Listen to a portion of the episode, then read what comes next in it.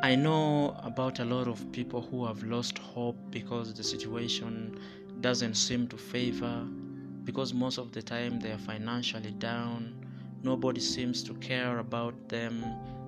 Everything just seems weird, the sky seems dark, the road ahead seems closed, and most of the time they give up and they say, I was born into this world to suffer.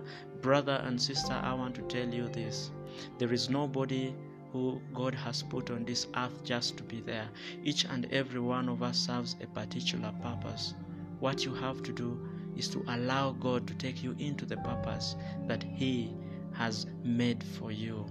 You see, when you hold an egg from the outside, very well knowing that there is there is life in its inside when you break it you will kill the life inside but when you allow the mother hen to sit on that egg brood it with its warmth something will begin to form inside the egg that you never saw that you could never pull out of it yourself. It is the same as you. Deep inside of you god has planted a seed of potential of potential to succeed of potential to be whatsoever you want to be so allow God to take you into that place where you are supposed to be. I have met a lot of people in life who have been broken down. They have come to me and they have told me all things seem dark, but I always encourage them and tell them beyond the dark there is light.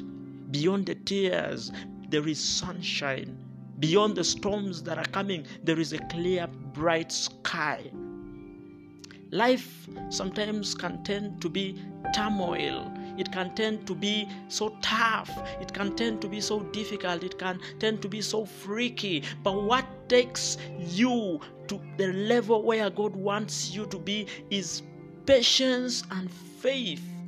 Faith is not about what we see, it's what we believe that is going to happen. If God showed us our future, if He showed us our prosperity, there would be no need for faith. That's the reason as to why He, he, he says that the, those that have faith shall not walk by sight.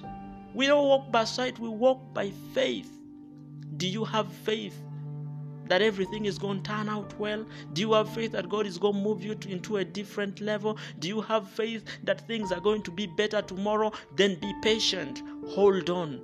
Let go of pain, let go of depression, and let God. He will bring you into the dimension of life where He wants you to be.